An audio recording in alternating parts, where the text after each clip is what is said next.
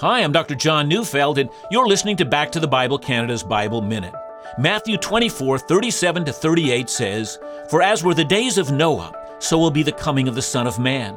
For as in those days before the flood, they were eating and drinking, marrying and given in marriage, until the day when Noah entered the ark. Jesus is telling us that just before he comes, life will be carrying on.